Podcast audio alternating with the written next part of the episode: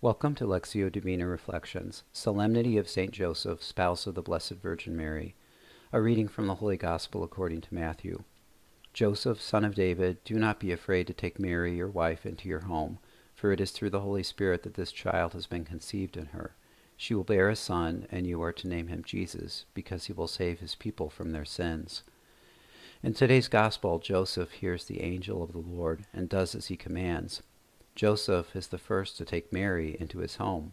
Since then, innumerable Christians throughout history have taken Mary into their homes.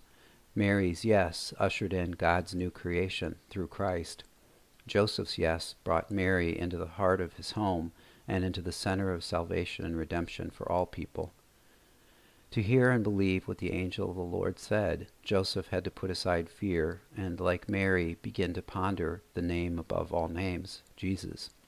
How can I not respond in kind as Joseph did?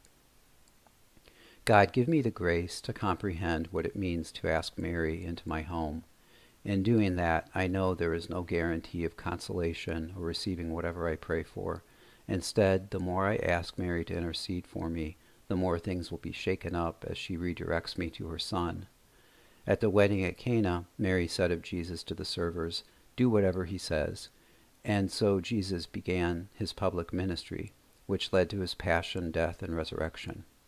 Hear me, God, and help me recall when the day's challenges are in full force and multiple imperatives become entangled with one another. Let me be unafraid and do as Joseph did by inviting Mary into the heart of the conflict. Stay with me, Lord. Let me be obedient to you, as Joseph was in his faithful care of Mary and Jesus. Glory be to the Father, and to the Son, and to the Holy Spirit, as it was in the beginning, is now, and ever shall be, world without end. Amen.